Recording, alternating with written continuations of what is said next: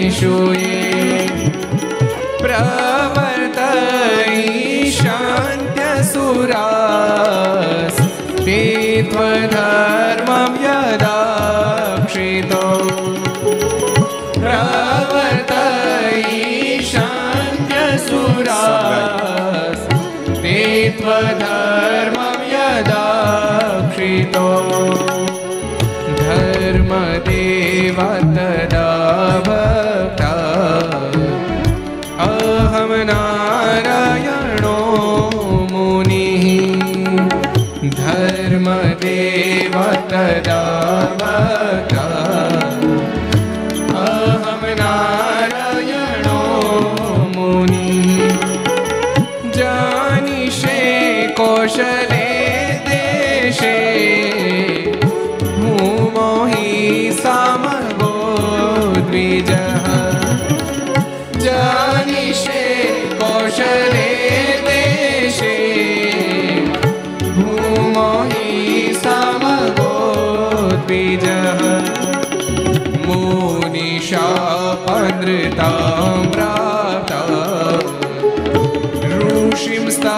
स्तात तथोद्धवम् मुनिशापनृतां प्राप्ता ऋषिं स्तात तथोद्धवम् ततो वीतसुरेभ्योऽहम् सधर्मां स्थापयन् ज ततो वीतसुरेभ्योऽहम्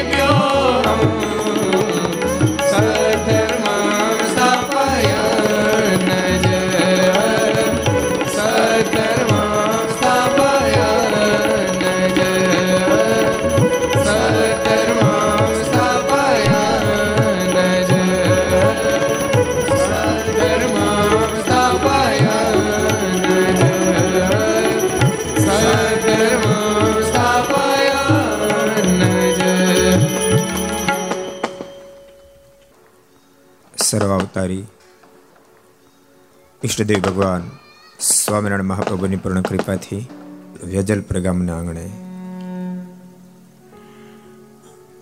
કેલા પરિવાર મૂળજી બાપાના પરિવારે દિવ્ય શ્રીમદ ભાગવતનું આયોજન કર્યું હોય. આ તૃતીય દિવસ જ્યારે કથાનો ચાલતો હોય, અંતર્ગત દેવકૃષ્ણ પાર્ટી પ્લોટની અંદર દિવ્ય ઘર સભાનું આયોજન વિક્રમ સંત બે હજાર અઠ્યોતેર, કારતક વદ એકાદશી, મંગળવાર તારીખ ત્રીસ, અગિયાર બે હજાર એકવીસ, છસો ને બારમી ઘરસભા અંતર્ગત Shri Haricharitra Chintamani. Aastha Bhajan channel, Laksh channel, Kartavya channel, Sardar Katha YouTube, Laksh YouTube, કર્તવ્ય યુટ્યુબ ઘરસભા યુટ્યુબ વગેરેના માધ્યમથી ઘેર બેસી ઘરસભાનો લાભ લેતા સર્વે ભાઈક ભક્તજનો. સભામાં ઉપસ્થિત આજ જેમની વિશેષ ઉપસ્થિતિ છે, પરમ પૂજ્ય સદગુરુ સ્વામી પ્રેમ પ્રકાશ સ્વામી. આપણે ત્રણ ત્રણ દિવસથી શ્રીમદ ભાગવત દિવ્ય ગાથા એનું રસપાન કરાવતા પરમ પૂજ્ય જગત પ્રકાશ સ્વામી, પૂજ્ય દિવ્ય પ્રકાશ સ્વામી વગેરે બ્રહ્મનિષ્ઠ સંતો, પાર્ષદો કેલા પરિવારના સર્વે સદસ્યો, અન્ય તમામ સભામાં બેઠેલા તમામ ભક્તોને ખૂબ એકથી જાજા કરી. જય સ્વામિનારાયણ. જય શ્રી કૃષ્ણ, જય શ્રી રામ, જય હિન્દ, જય ભારત. કેમ છો? પહેલી વાત કરો લો. કેમ છો? મોજમાં? સાચું બોલો કોરોનાનો કઈ ભય નથી ને હવે? તો સારું તો વાતો કરીએ. ભયવાળા માણસ આગળ વાતો કરીને મજા ન આવે. જ્યાં સુધી વ્યક્તિ નિર્ભય ન થાય, ત્યાં સુધી એક્સ વાય કોઈ પણ કાર્ય હોય, એમાં ક્યારે સફળ ન થાય. નિર્ભય વ્યક્તિ સફળતાને પ્રાપ્ત કરી શકે, નિર્ભય વ્યક્તિ જ પોતાના લક્ષ્યને સિદ્ધ કરી શકે. એટલે પહેલા તમે નિર્ભય છો, મોજમાં છો, તો ઠીક. હમણાં પૂજ્ય જગત પ્રકાશ સ્વામી વાત કરીએ એમ. આ તમારા ગામ વેજલપુરની અંદર આજની ઘર સભામાં અમને વિશેષ આનંદ એટલા માટે આવશે. એક તો ઠેર ઠેર અમે મહોત્સવના આમંત્રણ આપવા માટે ઘર સભાના માધ્યમથી ગયા. તમારી છેલ્લી સભા છે.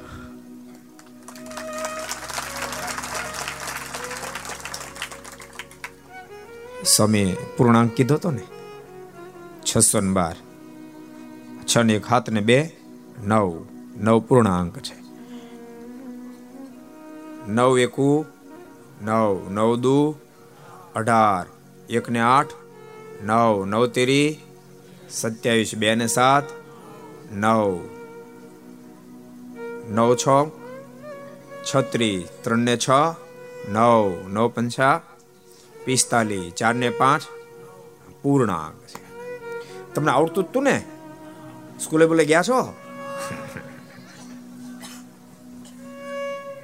પૂર્ણાંક છે.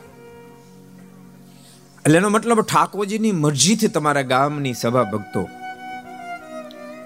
પૂર્ણ આંકે આવી. એટલે ઠાકોરજીને કહેવાનો મતલબ તમે પૂર્ણપણે આમંત્રણ આપ્યું છે, એટલે ચિંતા છોડો પૂર્ણપણે મહોત્સવ દિવ્ય થશે.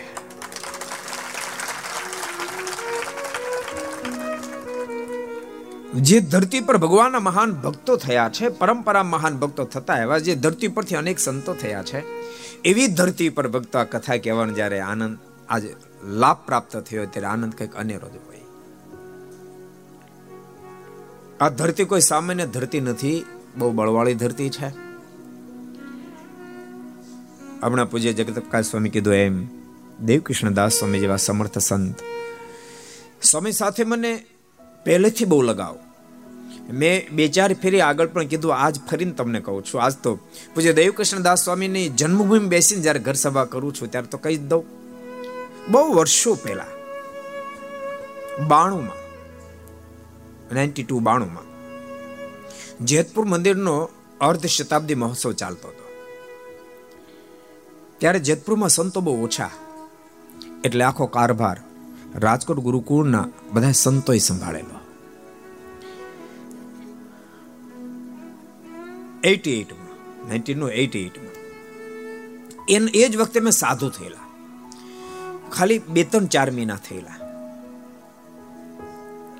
અને પરમ પૂજ્ય દેવકૃષ્ણદાસ સ્વામી પૂરા દિવસ રોકાયેલા. પૂજ્ય માધવપ્રિય સ્વામી અને જ્ઞાન સ્વામી જુનાગઢ રે એ બંનેની કથા. પરમ પૂજ્ય દેવકૃષ્ણ સ્વામીને પરમ પૂજ્ય માધવપ્રિય સ્વામીને જોઈને અહીં પીઠ ઉપર બેસીને એક લેશ માત્ર શબ્દ ઓછો તો નહીં કરું. બંને સંતોની સાધુતા જોઈને મેં ઠાકોરજીને પ્રાર્થના કરી હે મહારાજ, આપ રાજી થાવ ને તો દેવકૃષ્ણ સ્વામી અને માધવપ્રિય સ્વામીજી સાધુતા આપશે. એક વર્ષ સુધી મેં રોજ એક માળા વધારે કરેલી એવા સાધુ. અન ભક્તો દુનિયાને, દુનિયા જેને અડેલી નહીં. મેં કહ્યું હતું ને કે પચાસ પચાસ સંસ્થાના માલિક પોણી પોણી ત્રણસો ત્રણસો સાધુ જેના નેજા નીચે કેટલી સરળતા. સમય દસ બાર વર્ષ પહેલા આપણી કથા રાજકોટમાં હતી. પંદર વર્ષ થયા છે. પરમ પૂજ્ય દેવકૃષ્ણદાસ સ્વામીને આમંત્રણ પંદરની વી થયા છે. કારણ કે વચ્ચે સત્તર અઢાર તો ક્યાં ભેળા જતા? વીસેક વર્ષ થયા છે. રાજકોટમાં આપણી કથા હતી. પરમ પૂજ્ય સ્વામીને મેં આમંત્રણ આપેલું. સ્વામી કથામાં આવ્યા. પણ આશ્ચર્યની વાત તમને કહું. તમને અચંબો થશે. ત્રણ સંતો આવ્યા. રિક્ષામાં બેસીને આવ્યા, બોલો. રિક્ષામાં બેસીને આવ્યા. ભક્તો, ક્યારેક આપણે એવું માનીએ કે બહુ હાઈફાઈ રહીને તો કોઈકની ઉપર છાપ ઊભી કરી શકીએ, પણ મને એવું લાગે છે, હાઈફાઈ છાપ નથી ઊભી કરી શકતું. જીવન બાપ છાપ ઊભી કરી શકે, જીવન છાપ તમને બધાને કહું માપે હાઈફાઈ રહેવું. માપે હાઈફાઈ રહેવું. અમુક તો હાઈફાઈ ને હાઈફાઈ માં આખી જિંદગી એમનો કાઢે જ નાખે આખી કાઢી નાખે. આપણે એને કહેલા, માળા કરીને તો ટાઈમ નથી.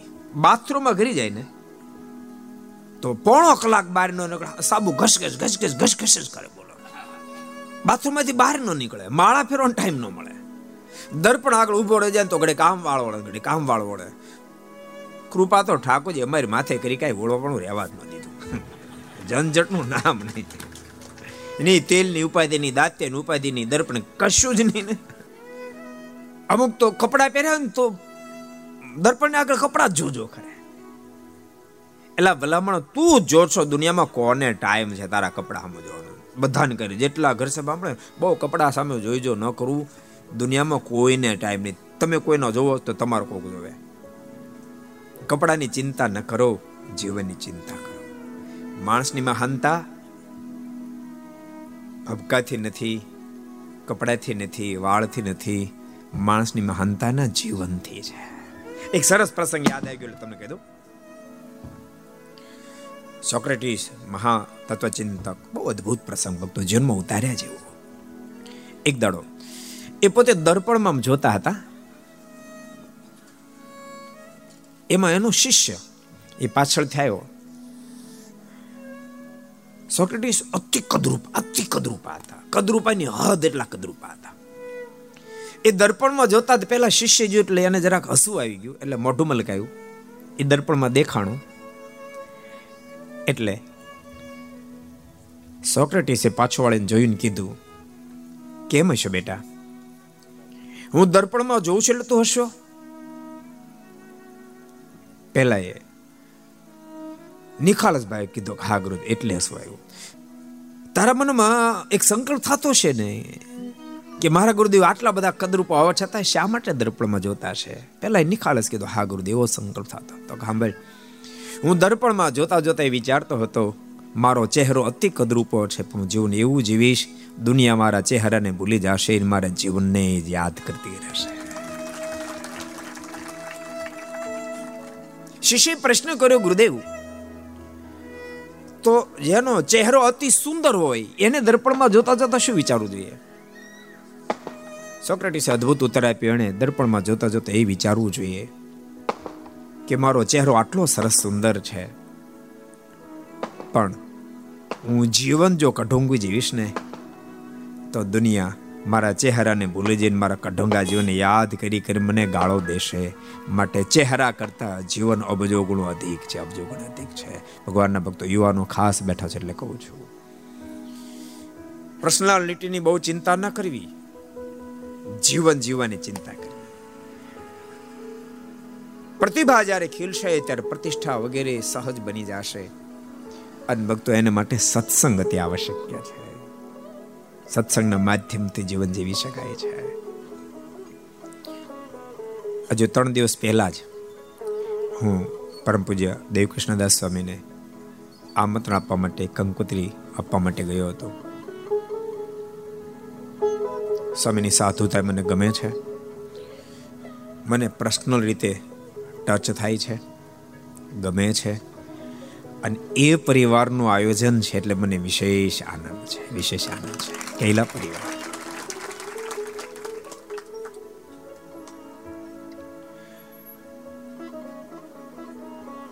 આ ગામના સદસ્યો ઘણા બધા બેઠા છે. ખબર નહીં કેલા પરિવારનું ખૂન એવું છે બ્લડ એવું છે એ પરિવારમાં બહુ મહાન ભક્તો થયા છે. મેં દિવસે પણ કહ્યું હતું.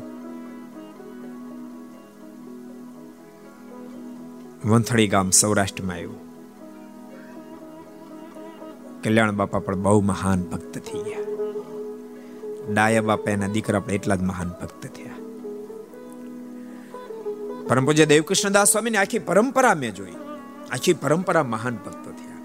એની પરંપરા તો આગળ વધતા વધતા સીધી ભગવાન સ્વામિનારાયણની સાથે ટચ થાય છે.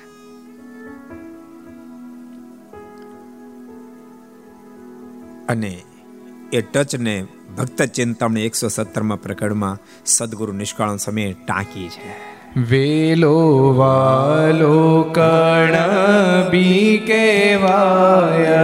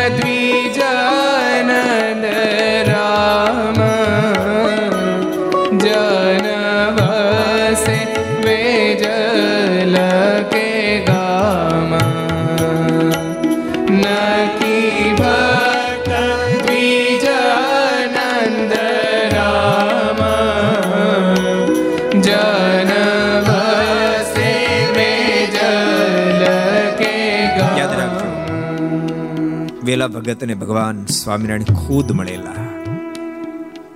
ભગવાન સ્વામિનારાયણના પોતાને હાથે બાજરાનો રોટલો દહીં જમાડેલું. રહેતા હતા ખાખરેજી ત્યાંથી પછી અહીંયા રહેવા માટે એટલે આ ગામ તો બેવડાયું. અહીંયા બ્રાહ્મણ, નંદરામ પણ ભગવાનના મહાન એકાંતિક ભક્ત હતા. અને વેલા બાપ આવતાની સાથે બંને ભક્તો મહાન એ જ પરિવારમાં. વેલા બાપા ને ત્યાં રૂડા બાપા પણ એવા જ મહાન ભક્ત થયા. બહુ સારા ભક્ત થયા. એમને ત્યાં રોગનાથ બાપા પણ એવા જ મહાન ભક્ત થયા. અને એમને ત્યાં જેને આપણે નિમિત્ત બનાવ્યા છે મૂળજી બાપા પણ એવા જ મહાન ભક્ત એમને ત્યાં નાથા બાપા એવા જ મહાન ભક્ત થયા. એમને ત્યાં જવર બાપા એવા જ મહાન અને એમને ત્યાં દેવકૃષ્ણ દાસ સ્વામી જેવા મહાન એક વિભૂતિ સંતનું પ્રાગટ્ય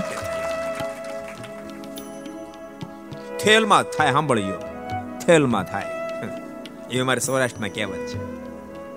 તમે ખેડૂતના દીકરા બેઠા તમને ખબર હોય, જે ખેતરમાં એક વીઘે ત્રીસ પણ કપાસ થતો હોય, નબળું વરસ થાય તો બે મહિને, બે મણે ન થાય, પણ સારું વરસ થાય તો ફરીને એમાં જ ત્રીસ મણ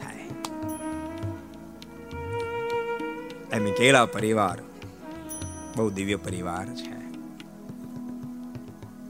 એ પરિવારમાં પરમ પૂજ્ય દેવકૃષ્ણદાસ સ્વામી, આતમ સ્વામી, પૂજ્ય જગત પ્રકાશ સ્વામી કહ્યું તો બીજા પણ નવ નવ સંતો એટલે અગિયાર સંતો. અગિયાર આંકડો આમે બહુ શોકીનાળ ગણાય. એટલે સ્વામી નથી કે હમણાં દસ વર્ષથી બંધ છે, એ થોડોક અટકે ને શોકીનાળ અટકે થોડો હવે પાછું ચાલુ થાય. એ સ્પીડ પણ ભલે અટક્યો, સારું વાહન છે ને પાછળ ડગ્યું હોય તો પાછું આંબી જાય. એ તમને દસ વર્ષની ખોડ જો ને બે ત્રણ વર્ષ કાઢી નાખવાનું. જગત પ્રકાશ અમે જોજો તમે શબ્દો યાદ રાખો બે ત્રણ વર્ષ કાઢી નાખવાનું. અકેલા પરિવારના યુવાનો બેઠા તમને કહું છું, ખાસ. આ ગામના લોકો બધાને કહું છું, તમે જીવન દિવ્ય જીવજો. ભક્તો, જીવનની બહુ મોટી મહત્તા છે. જીવન નથી તો કશું જ નથી. કદાચ હું તો તમને એમ કહું, શ્રેષ્ઠમાં શ્રેષ્ઠ જ્ઞાતિમાં કદાચ માણસ જન્મ ધારણ કર્યો, પણ બે બોટલ પીવી જ પડે શું અર્થ છે? કોલો શું જીવનનો અર્થ ગમે તેટલી શ્રેષ્ઠ જ્ઞાતિમાં જન્મ પ્રાપ્ત થયો, પણ નહીં ખાવાનું ખાય, નહીં પીવાનું પીએ, નહીં જોવાનું જોઈએ નહીં સાંભળવાનું સાંભળે, શું અર્થ છે? ગમે તે અમીર ને ઘેરે જન્મ પ્રાપ્ત થયો, પણ જીવનમાં ઠેકાણું શું અર્થ છે? યાદ રાખજો ભક્તો એક એક વાત તમને કહું? આજકાલ અમીરનો ક્રેઝ છે. એટલે ગરીબના છોકરા બિચારા એમને કુવારા રહી જાય છે. એનું કુવારા શબ્દથી સંબોધન કરીશ. કારણ કે લોકો વિચારે, આનું મોટા શહેરમાં મોટું મકાન છે ખરું? અને જમીન કેટલી છે? એ વિચારમાં જમીન થોડીક ઓછી હોય મોટા શહેરમાં મકાન ન હોય તો પછી એને કન્યાનો છોકરો કુવારો રહે. પણ યાદ રાખજો, ગરીબના છોકરા કુવારે રહે છે. અમીર ક્રેઝ છે એટલા માટે પણ. એટલા શબ્દો મારા બરાબર જીવમાં ઉતારજો. માત્ર દસ પંદર વર્ષમાં માણસો અમીરાયથી થાકી જવાના. થાકી જવાના. કારણ કે અમીરાયની સાથે એટલા બધા દુર્ગુણના ઘર બની રહ્યા છે લોકો સત્સંગના અભાવે. માત્ર કલેવર માણસનું છે. માત્ર કલેવર માણસનું છે. જીવન તો પશુ કરતા બદતર થવા માંડ્યા છે, બદતર થવા માંડ્યા છે. હદ બે હદ નીચે ઉતરી રહ્યા છે. યાદ રાખજો, માત્ર દસ પંદર વીસ વર્ષની અંદર આ શબ્દ તમે યાદ રાખજો, આ છસો ને બારમી ઘર સભા છે. માત્ર પંદરથી વીસ વર્ષની અંદર લોકો એ અમીરોથી થાકી જશે અને સંસ્કાર યુવાનને ગોતશે. ભલે મજૂરી કરવી પડે મંજૂર, પણ સંસ્કાર હોવો જોઈએ. અને પછી લાખોપતિ, કરોડોપતિ, અબજોપતિના છોકરા વાંઢા રહેવાના, વાંઢા. મારા શબ્દો યાદ રાખજો. વાંઢા રહેવાના, જો સંસ્કાર નહીં હોય. સંસ્કાર નથી તો કશું જ નથી, કશું જ નથી. સંસ્કારી જીવન જીવશું આ એ ગામ છે, જે ગામમાં પેલા બાપા જેવા મહાન ભક્તો થયા. ને તો ઘણા બધાનું આમંત્રણ હતું. સ્વામી ઘર સભા કરાવો ઘર સભા કરાવો બધાને બાના કાઢ્યા. સરદારથી ઘણા આપણે દૂર હતા. મોટા મોટા શહેરોમાં બાના કાઢ્યા, બોલો ને, તમારી ત્યાં આવ્યા.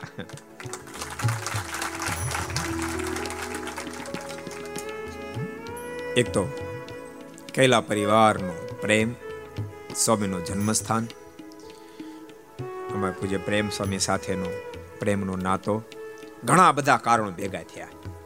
અને આજે પહોંચી જવાનું બે દિવસ સુધી ભક્તો આપણે ધાંગધ્રા સુરેન્દ્રનગરની અંદર ઘર સભા હતી. ત્યાં રહીને મારા જે જે લીલાઓ કરી એની વાતો કરી હતી. પણ હવે ફરીને આપણે શ્રી હરિચરિત્ર ચિંતામણી તરફ જશું. બાલપ્રભુ ઘનશ્યામે ત્રણ વર્ષની જયારે ઉંમર થઈ ને ત્યારે છપૈયાનો ત્યાગ કર્યો. છપૈયાશી નર નારીઓને બાલપ્રભુ ઘનશ્યામમાં અનહદ પ્રેમ હતો. ભક્તો આ ધરતી તો પ્રેમ કરનારી ધરતી છે. એ તો આપણે ભૂલી ગયા છીએ. આપણે ભૂલી ગયા છીએ કે આ ધરતી એ પ્રેમની ધરતી છે. આ ધરતીની અંદર ભક્તો, એવો અગાધ પ્રેમ છે. હું તમને શું કહું? શું કહું? પ્રભુ વેહણો, આ ધરતીનો માણસ તો ન રહી શકે, પશુ તો ન રહી શકે, બાપ આ ધરતી પ્રભુ વિના રહી ન શકે. પ્રભુ રાઘવે અયોધ્યાને જ્યારે ત્યાગ કર્યો, અયોધ્યા છોડી વનમાં જ્યારે ગયા, સુમંતજી પ્રભુ રાઘવને વળાને ફરી વાર જ્યારે અયોધ્યાની ધરતી ઉપર આવ્યા, અયોધ્યા સામે દ્રષ્ટિ નાખી તો અયોધ્યા કેટલી બેકાર હતી. દિશે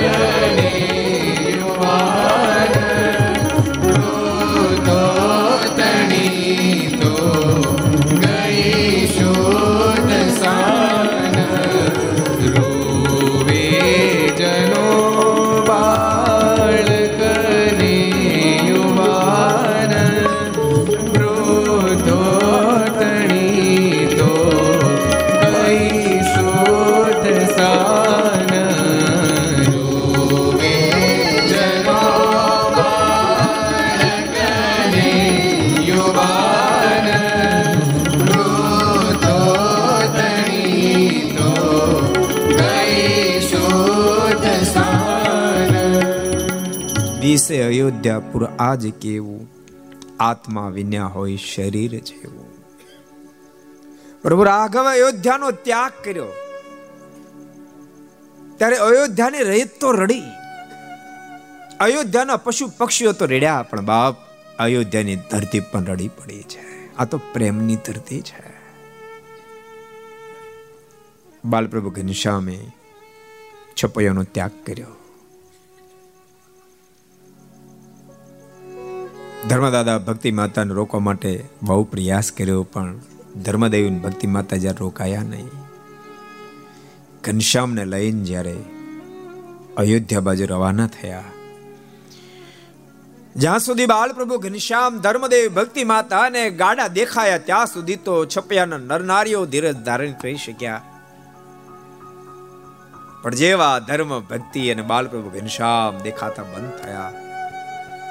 છપ્યાને નરનારીઓ અહીંયા ફાટડ્યા ફાટડ્યા અહીંયા ફાટડ્યા છે. આંખોમાંથી આસોડાની ધારાઓ થઈ છે.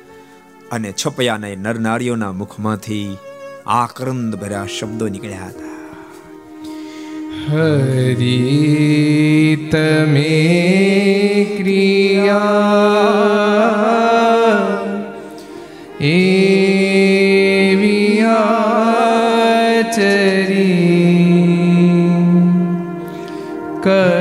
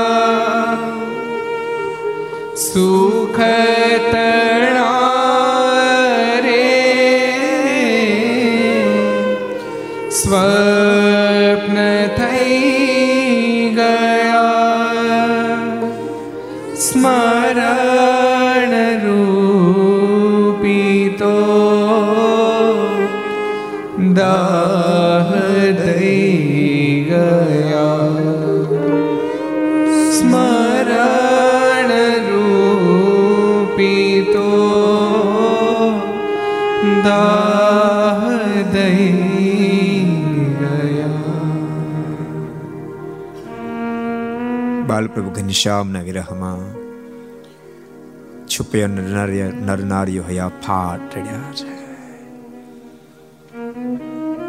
ભક્તો ભૂલતા નહીં આખી દુનિયામાં અનેક લોકો રડ્યા હશે. પણ ભારતની ધરતી કંઈક જુદી ભાત પાડે છે. શક્ય છે, ક્યારેક ઘરવાળું કયાગરું નહીં મળ્યું હોય, જેને કારણે પુરુષ રડ્યો હશે. ક્યારેક પતિ માથા ભારે મળ્યો હશે, તો પત્ની રડી હશે. ક્યારેક સાસુઓના કજિયામાં સાસુ રડ્યા હશે. કપાતર સંતાનો પ્રાપ્ત થતા અનેક મા બાપો રડ્યા હશે. ધંધા બિઝનેસમાં નુકસાની જાતા પણ અનેક પુરુષો રેડ્યા હશે, જાહેરમાં રડ્યા હશે, ખાનગીમાં રેડ્યા હશે. આવા તો આખી દુનિયામાં માણસો મળશે, પણ બાપ, પ્રભુ વિરહમાં રડ્યા હોય, એવી કોઈ ધરતી હોય તો માત્ર માત્ર હિન્દુસ્તાનની ધરતી ભારતની ધરતી પ્રભુના વિરહમાં ધરતીમાંથી બાપ, અનેક લોકો રેડ્યા છે. અનેક લોકોની આંખોના આંસુ આ ધરતીએ ઝીલ્યા છે આંસુ ને આ ધરતીએ ઝીલ્યા છે. પ્રેમની ધરતી પર ઠાકોરજી આપણને જન્મ આપ્યો છે માટે જોજો, પ્રભુમાં પ્રેમ કરજો, મહેરબાની કરીને ગુટકામાં કરતા નહીં હો. બીડીઓમાં પ્રેમ કરતા નહીં, તંબાકુમાં કરતા નહીં. પ્રભુએ પ્રેમ રૂપી ખજાનો જીવાત્માની પાસે એકઠો થાય ત્યારે ભારતમાં જન્મ આપે. યાદ રાખજો, પ્રેમનો ખજાનો ભેગો થાય ત્યારે ભારતમાં જન્મ આપે. ભારતમાં જ પ્રેમ છે, યાદ રાખજો. સંવેદના ભારત પાસે, દુનિયામાં કોઈ પાસે વિદેશમાં જે લોકો જાતા પૂજ્યું પ્રેમ સ્વામી બધા સંતો ઘણી ફેરી ગયા, પૂછો. અહીંયા આપણે સામાન્ય નીકળે ને? એમાં અમારે ત્યાંય નીકળે. પ્રતિષ્ઠા વગેરે હોય ને ત્યારે. બેન્ડ વાગતા હોય, ડીજે વાગતું હોય તમને આશ્ચર્ય થશે. રોડ ઉપર માણસો ચાલ્યા જતા પણ પાંચસો માણામાંથી બડનો દીકરો એક તો માથું ઊંચું કરીને આપણે સામે જોયું, એક તો સામે જોયું, એક માણા સામે આપણે ત્યાં સમય નીકળ્યા તો અગાશી અટારી ઉપર માણસો ન સમાય. અરે, ઘરના દરવાજા બારીઓ ખુલી જાય, લોકોને ઠઠ જામી જાય, કારણ કે સંવેદના છે. તો એક બારી નો ખુલે, એક માણસ સામે ન જોવે. અરે, તમને શું કહો? અમારો અમારો યુનિફોર્મ તો સંપૂર્ણ અલગ કહેવાય કે ન કહેવાય? અમેરિકામાં આવો કોની યુનિફોર્મ હશે? અમે કેટલી ફેરી વિદેશની ધરતી ઉપર ગયા, પણ માયનાલાલ એક માણસે આશ્ચર્યથી મેં સામું જોયું. તો વિચારો. હું કહું છું તમે સંતોન પૂછજો પ્રેમ પૂછો, બીજાને પૂછજો તમે ગયા હોય એને. એક માણસ સામે નો આ એક એક ફરી અમારે પેન્સિલની ધરતી પર અમે જતા હતા. એમ એક ડોશી જોઈ ગઈ. દોડતી દોડતી નાઇસ ડેશ નાઇસ ડેશ નાઇસ ડેશ હરિભક્તો પકડી રાખી. અત્યાર સુધી એક દાખલો બોલો. મેં કહ્યા નાઇટ ડેશ ઉપાડ જવાના અક્ષરધામ એક આ ડ્રેસ એના જીવમાં બાપ, આ ભગુ વસ્ત્ર છેલ્લે યાદ આવી જાય તો જીવાત્માનો બેડો પાર થઈ જાય, બેડો પાર આ સંત બહુ સારા રે, ખરા કલ્યાણ ના કરે, નારા રે, એટલો જ કોઈ ગુણ લેશે તો અક્ષરધામમાં પ્રવેશી જાય. તોય બ્રહ્મ લેશે. પણ એ બધું અહીંયા જ છે. જો હું તો બહુ સ્પષ્ટ કહું છું, મારું કોઈ માનવાના નહીં તો હું તો કહું જ છું, જેને ઠાકોરજી વ્યવસ્થિત રોટલા ભારતમાં આપતા એને કોઈ દી ક્યાંય જવાનો સંકલ્પ જ ન કરવો જ નહીં. અમારે જો નીલકંઠ સ્વામી છે ને, અમેરિકામાં જન્મ્યા એ ત્યાંથી અહીં આવે ને, આપણે ત્યાં જવું બોલો. બહુ સાચું ભારત વહી તો ભારત હે, પ્રેમનો દેશ. યાદ કરો, ઉદ્ધવજી ભગવાન કૃષ્ણની આજ્ઞાથી ગોપીઓને મળવા માટે ગયા. ગયા તો તું ચાર દિવસનો વાયદો લઈને વાતો તો મોટી મોટી કરતા હતા. મારા જ્ઞાનીની વાતો અભણ ગોપીઓ કેમ સમજશે? પણ ગોપીઓનો ગાંડો પ્રેમ જોતાની સાથે ઉદ્ધવજીનું જ્ઞાન ઓગળી ગયું. ચાર દિવસનું કન ગયેલા ઉદ્ધવજી છ માસ સુધી રોકાયા છે. અને ગોઠણી પડી. ગોપીઓ ઊભી એને રજ પોતાના હાથમાં લઈને આ જોડીને એમ કે, મોટા ભાગ, માતાજી મારા કૃષ્ણે મુજને મોકલ્યો કૃષ્ણ મુજને મોકલ્યો. હે ગોપીઓ, મારા મોટા ભાગ છે ભગવાન કૃષ્ણે મને તમારી પાસે મોકલ્યો. હું ધન્ય ભાગી બની ગયો ધન્ય ભાગી બની ગયો. હે ઠાકોર, તું જો મારા પર રાજી થયો હને, તો બીજો જન્મ મને આપે ને તો વૃંદાવનની ધરતી પર આપશે. માણસ બનાવજે, માણસને લાયક ન હોવ તો વૃક્ષ વેલી બનાવજે, એટલી મારી લાયકાત ન હોય તો મને વૃંદાવનનો પાણો બનાવજે. મારા પર ગોપીઓ વસ્ત્ર ધોશે તો ધન્ય ભાગી ધન્ય ભાગી બન્યા બાપ, આ મહત્તા હિન્દુસ્તાનની છે. ગોપીઓએ પ્રભુના વિરહમાં આંખોના આસોડાના પૂર રિલાવ્યા, પૂર રેલાવ્યા છે. ઉદ્ધવજી ગોપીઓને રાધિકાજીને, યશોદાજીને મળીને જ્યારે પાછા જતા હોય. ગોપીએ ઉદ્ધવજીને વળ આવે ને ત્યારનો પ્રસંગ. ભગા ચારણે પોતાની કલમે અદ્ભુત કંડાર્યો. હે ઓધાજી મારા વાલાને, હે વઢીને કેજો હે ઓધાજી મારા વાલાને હે વઢીને કેજો રે? મને તે મનાવી લેજો રે. હે ઉધાજી મારા વાલાને હે વઢીને કેજો રે? મને તો મનાવી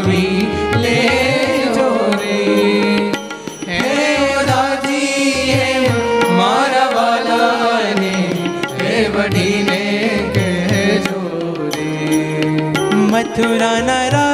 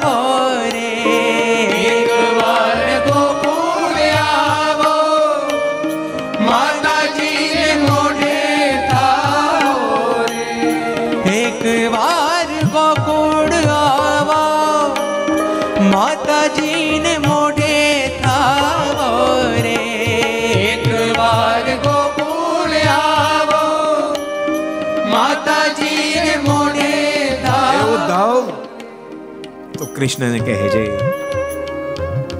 લાલાને કહે છે, એક વાર અહીંયા ગોકુળ વૃંદાવન પાછા આવે.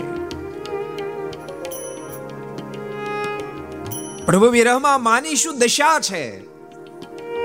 એના દર્શન માટે એકવાર તમે એને છે ભક્તો, બહુ સાચો આપણે બહુ બધા ભાગશાળી છીએ. ઠાકોરજી આપણને હિન્દુસ્તાનમાં ભારતની ધરતી પર જન્મ આપ્યો જન્મ આપ્યો. બહુ બહુ જન્મના પૂર્ણ જ્યારે ઉદિત થાય, ખંડે અસ્મિન ભારતે વિપ્રા ઋણામ પ્રાપ્તા સદલ્લભામ બહુ બહુ જન્મના પૂર્ણ ઉદિત થાય ને ત્યારે બાપ હિન્દુસ્તાનની ધરતી પર, ભારતની ધરતી પર જન્મ પ્રાપ્ત થાય. પણ મહેરબાની કરી જોજો વીડિયો પી પી, ગુટકા ખાય ખાય ને માવા ખાય ખાય. ગાળ્યું બોલી બોલી, ઉત્તર તોડ દુનિયાની કરી કરીને જિંદગી પૂરી નહીં કરી નાખતા, પૂરી નહીં કરી નાખતા. નાની નાની વાતમાં મોટા મોટા ઝઘડા વર લે. સાસુ હોય તો દીકરાની વહુ આવી છે આવી છે આવી છે. દીકરાની વહુ, મારી સાસુ આવી છે આવી છે આવી છે. આખી દુનિયાની જ ખોટ આપણને દેખાયેલા આપણી કારક તો જુઓ, ક્યારેક તો જુઓ. સાચું કહું? એટલે જ આપણા જન્મ આપણે સંઘર્ષ ખેલવા પડે. આપણને આપણી ભૂલ નથી દેખાતી. દુનિયાની સામે આપણી દ્રષ્ટિ છે. લગારેક જો આપણી સામે આપણી દ્રષ્ટિ આવી જાય, તો સંઘર્ષ માત્ર વિરામ પામી જાય, સંઘર્ષ માત્ર વિરામ પામી જાય. જેટલા ઘર સભા મળે બધાને કહું છું. સાસુને ક્યારેક વહુને વઢવાનું મન થાય. વહુની સાથે ગમે તો વ્યવહાર કરો. એકાંત મળે ને ત્યારે વિચારજો, અમે ક્યાંય મારો વાંક હતો? સાસુને વહુ ન ગમે વહુ ને જ્યારે સાસુ ન ગમે ત્યારે વહુએ પણ વિચાર કરો ઘરના ખૂણા બેસનામાં મારો ક્યાંય વાંક છે ખરો? તો પોતાની ભૂલ ન ઓળખાય ત્યાં સુધી. મોમોક્ષ મોક્ષના પથે ક્યારે ચાલી ન શકે.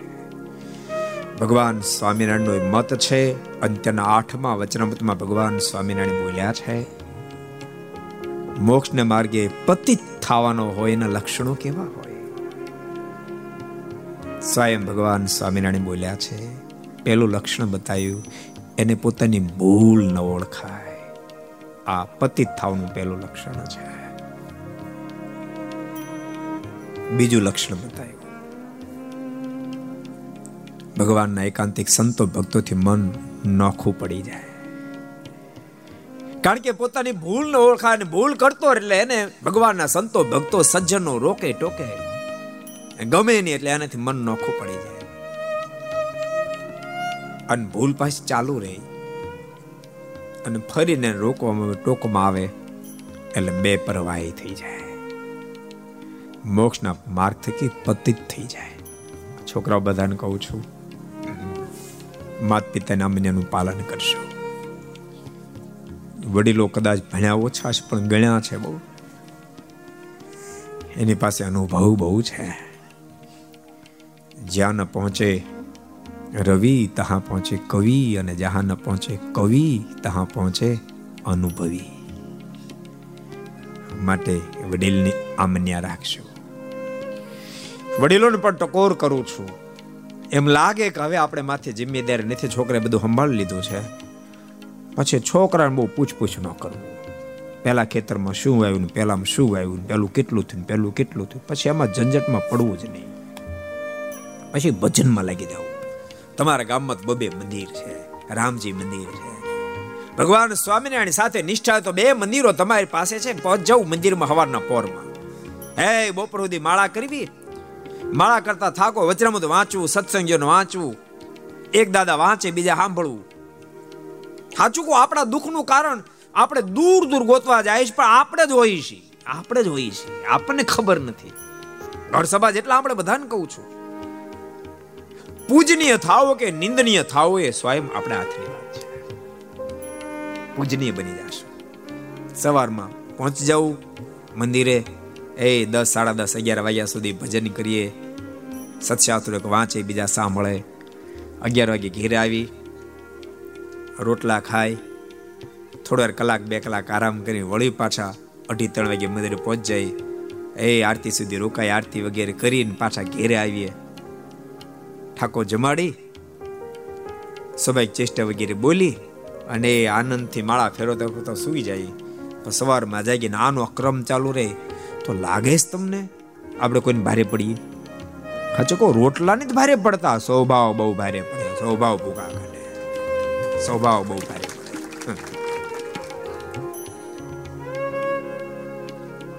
જેની નિષ્ઠા? તમારી ભગવાન રાઘવ સાથે નિષ્ઠા તો રામજી મંદિરે સરસ છે. ગામડે ગામડે ત્યાં પહોંચી જવું આ જીવની ક્યારેક ક્યારેક આપણને મનમાં એમ થાય કે જીવની અવળાજ તમે જો એ છ વાગ્યા સુધી મંદિરે બેસે પણ આખા દુનિયાને અલગ મલક નહીં કરે. અને છ વાગે પૂજારી આરતી ઉતારવા માટે આમ તક હાલો, લ્યો ઘેરે જાય ગયા. આ જીવની દિશા. માણા જેવો કોઈ ભયંકર નથી. સાચું કોઈ માણા જેવો કોઈ ભયંકર નથી. માણા જેવો કોઈ શ્રેષ્ઠ નથી. હાવ ભયંકર એકલા નથી.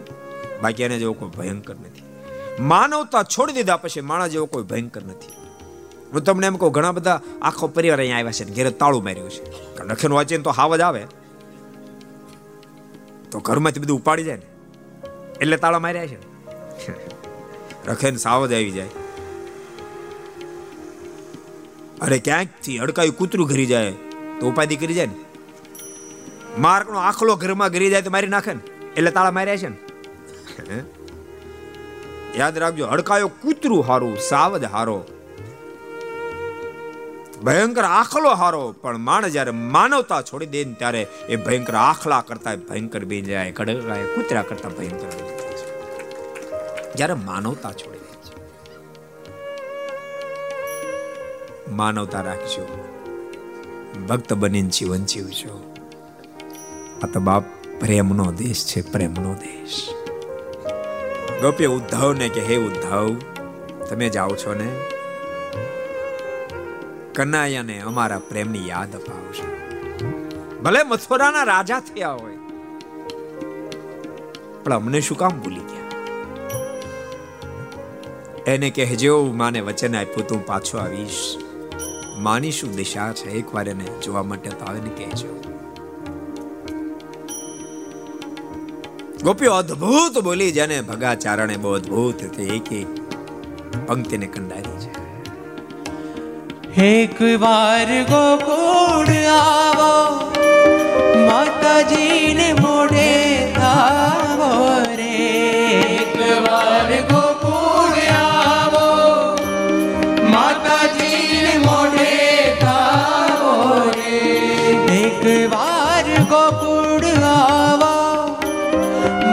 માતાજીને મોઢે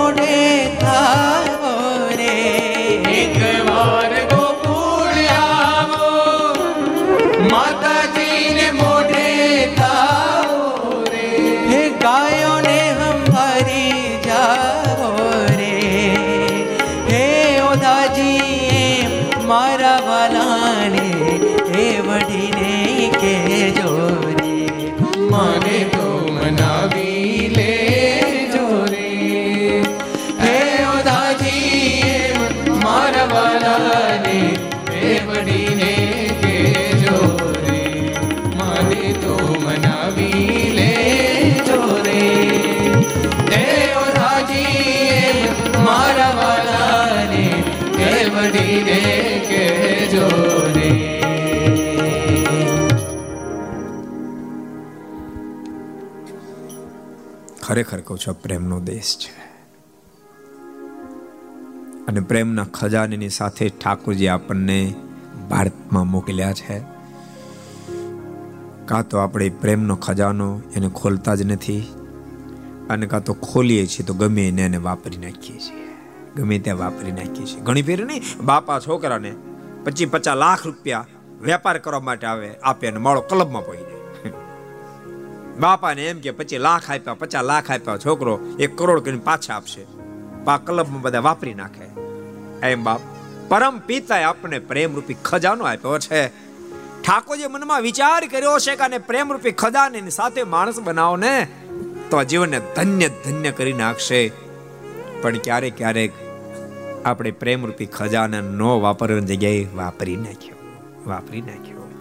અને ભક્તો જેને માટે ઠાકોરજી જે પ્રેમરૂપી ખજાનો આપ્યો છે, એને માટે તમે ન વાપરો ને.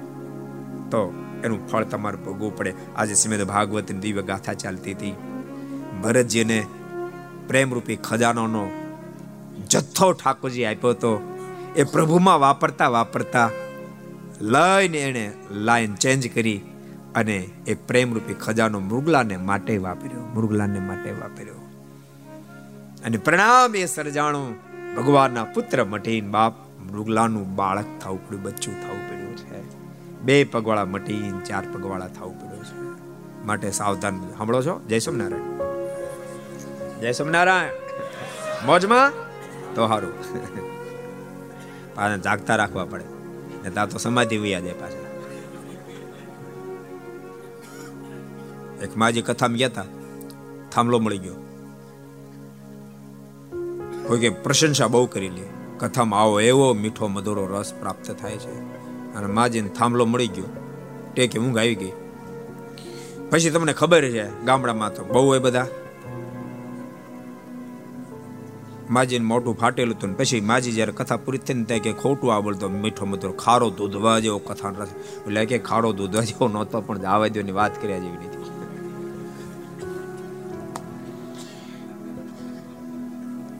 ભગવાનના ભક્તો.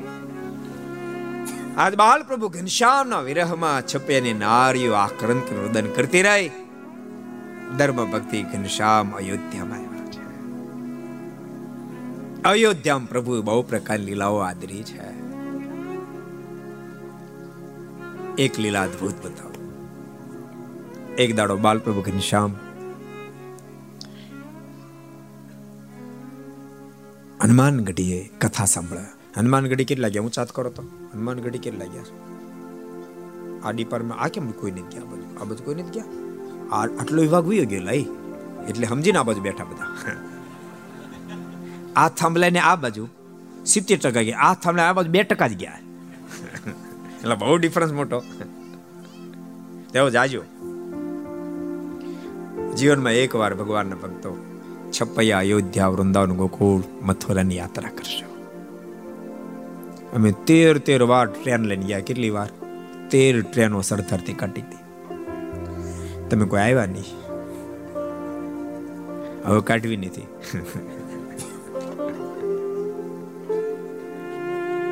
એક વાર જાજો. હનુમાનગઢી બહુ અદ્ભુત. મારુતિની સ્વરૂપ બિરાજે છે. બાલપ્રભુ ઘનશ્યામ હનુમાનગઢીએ કથા સાંભળવા ગયા. પણ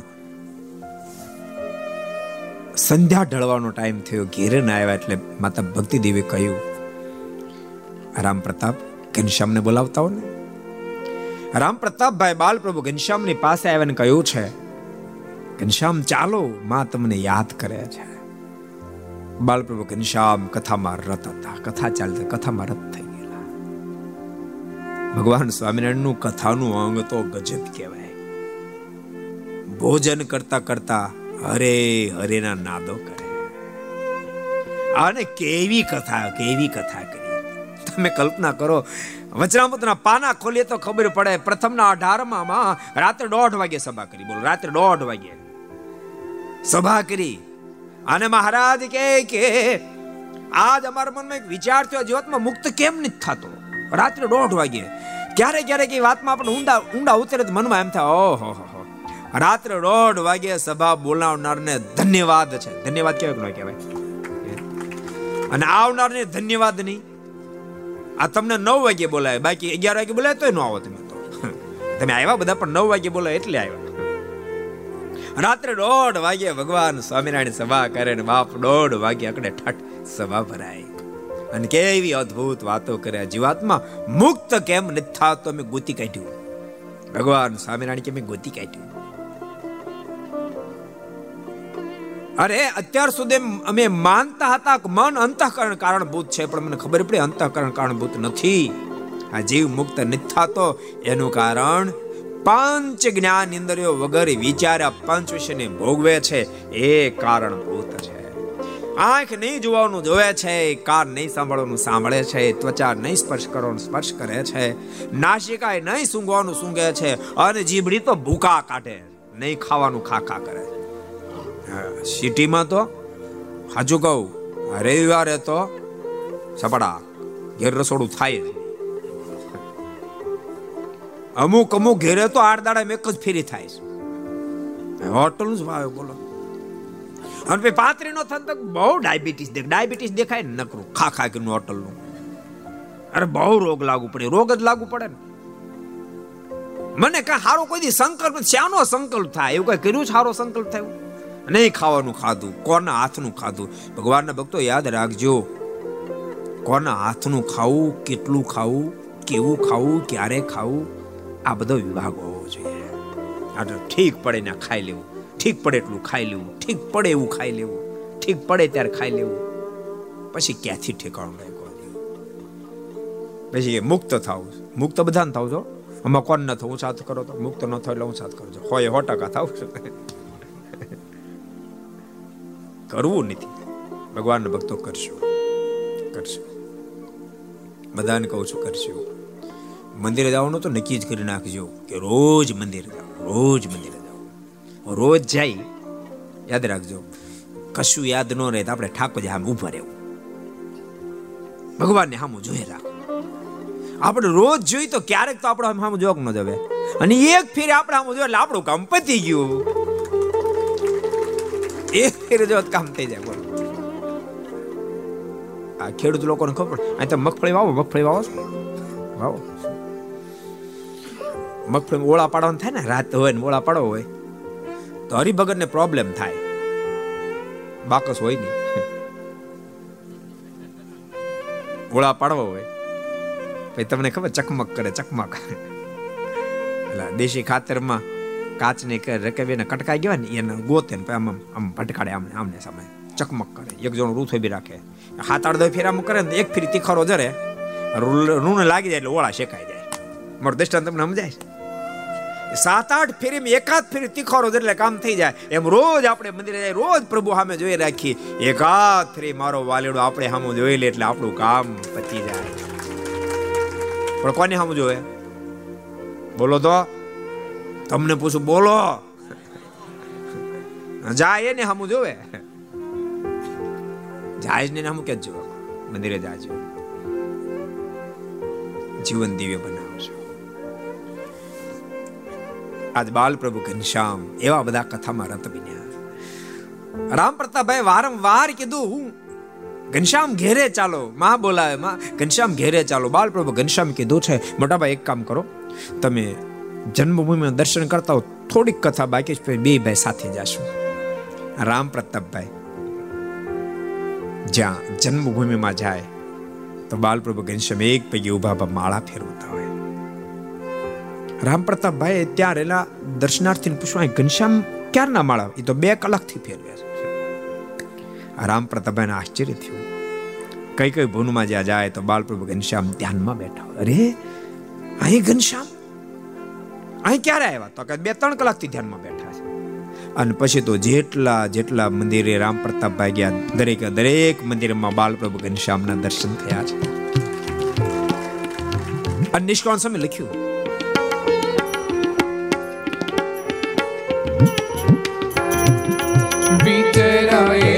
વિચરાય મંદિરે બીઠા સર્વે સ્થળે હરિરાય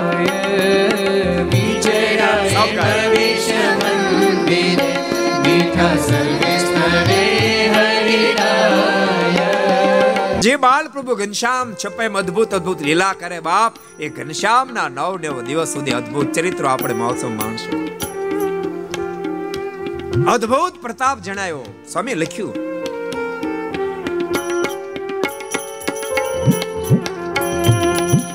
વિચરાય વિષમ મંદિરે દીઠા સર્વે સ્થળે હરિરાય વિચરાય વિષમ મંદિરે દીઠા સર્વે સ્થળે હરિરાય વિચરાય વિષમ મંદિરે દીઠા સર્વે સ્થળે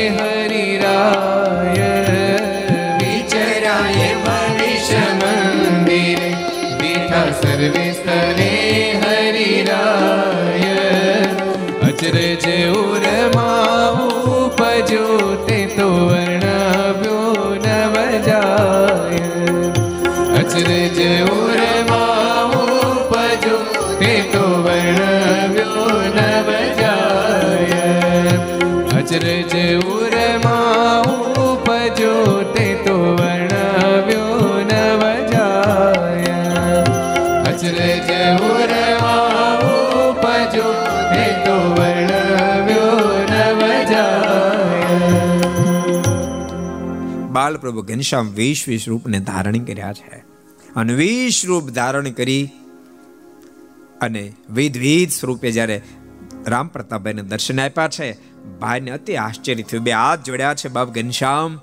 ઘેરે માં રાહ જવે છે. પ્રભુ બધા સ્વરૂપને સંકેલ એક સ્વરૂપે બની અને પ્રભુ ઘનશ્યામ પાછા ઘેરે ગયા છે. ધર્મ ભક્તિને આગળ રામ પ્રતાપભાઈ બધી જ્યારે વાત કરી, ત્યારે રામ પ્રતાપભાઈના શબ્દો સાંભળતા ધર્મદેવ ભક્તિ માતાને માર્કંડેય મુનિના શબ્દો યાદ આવવા લાગ્યા. હે ધર્મદેવ, આ તમારા પુત્ર કોઈ સામાન્ય નથી. સ્વયં સર્વ અવતારના અવતારી કારણ સ્વરૂપ ધરતી પર પધાર્યા છે. સ્વયં ભગવાન છે, પરમેશ્વર છે.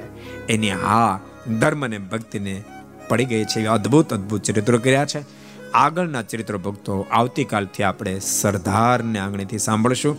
અહીંયા ભક્તો જય જયકારની સાથે મારી વાણીને વિરામ આપીશ. બોલો સ્વામી નારાયણ ભગવાન શ્રી હરિ કૃષ્ણ મહારાજ શ્રી રાધા કૃષ્ણ દેવ શ્રી બાલકૃષ્ણ લાલ શ્રી રામચંદ્ર ભગવાન શ્રી કાષ્ટભંજન દેવ. ઓમ નમઃ. પાર્વતી પતય હર હર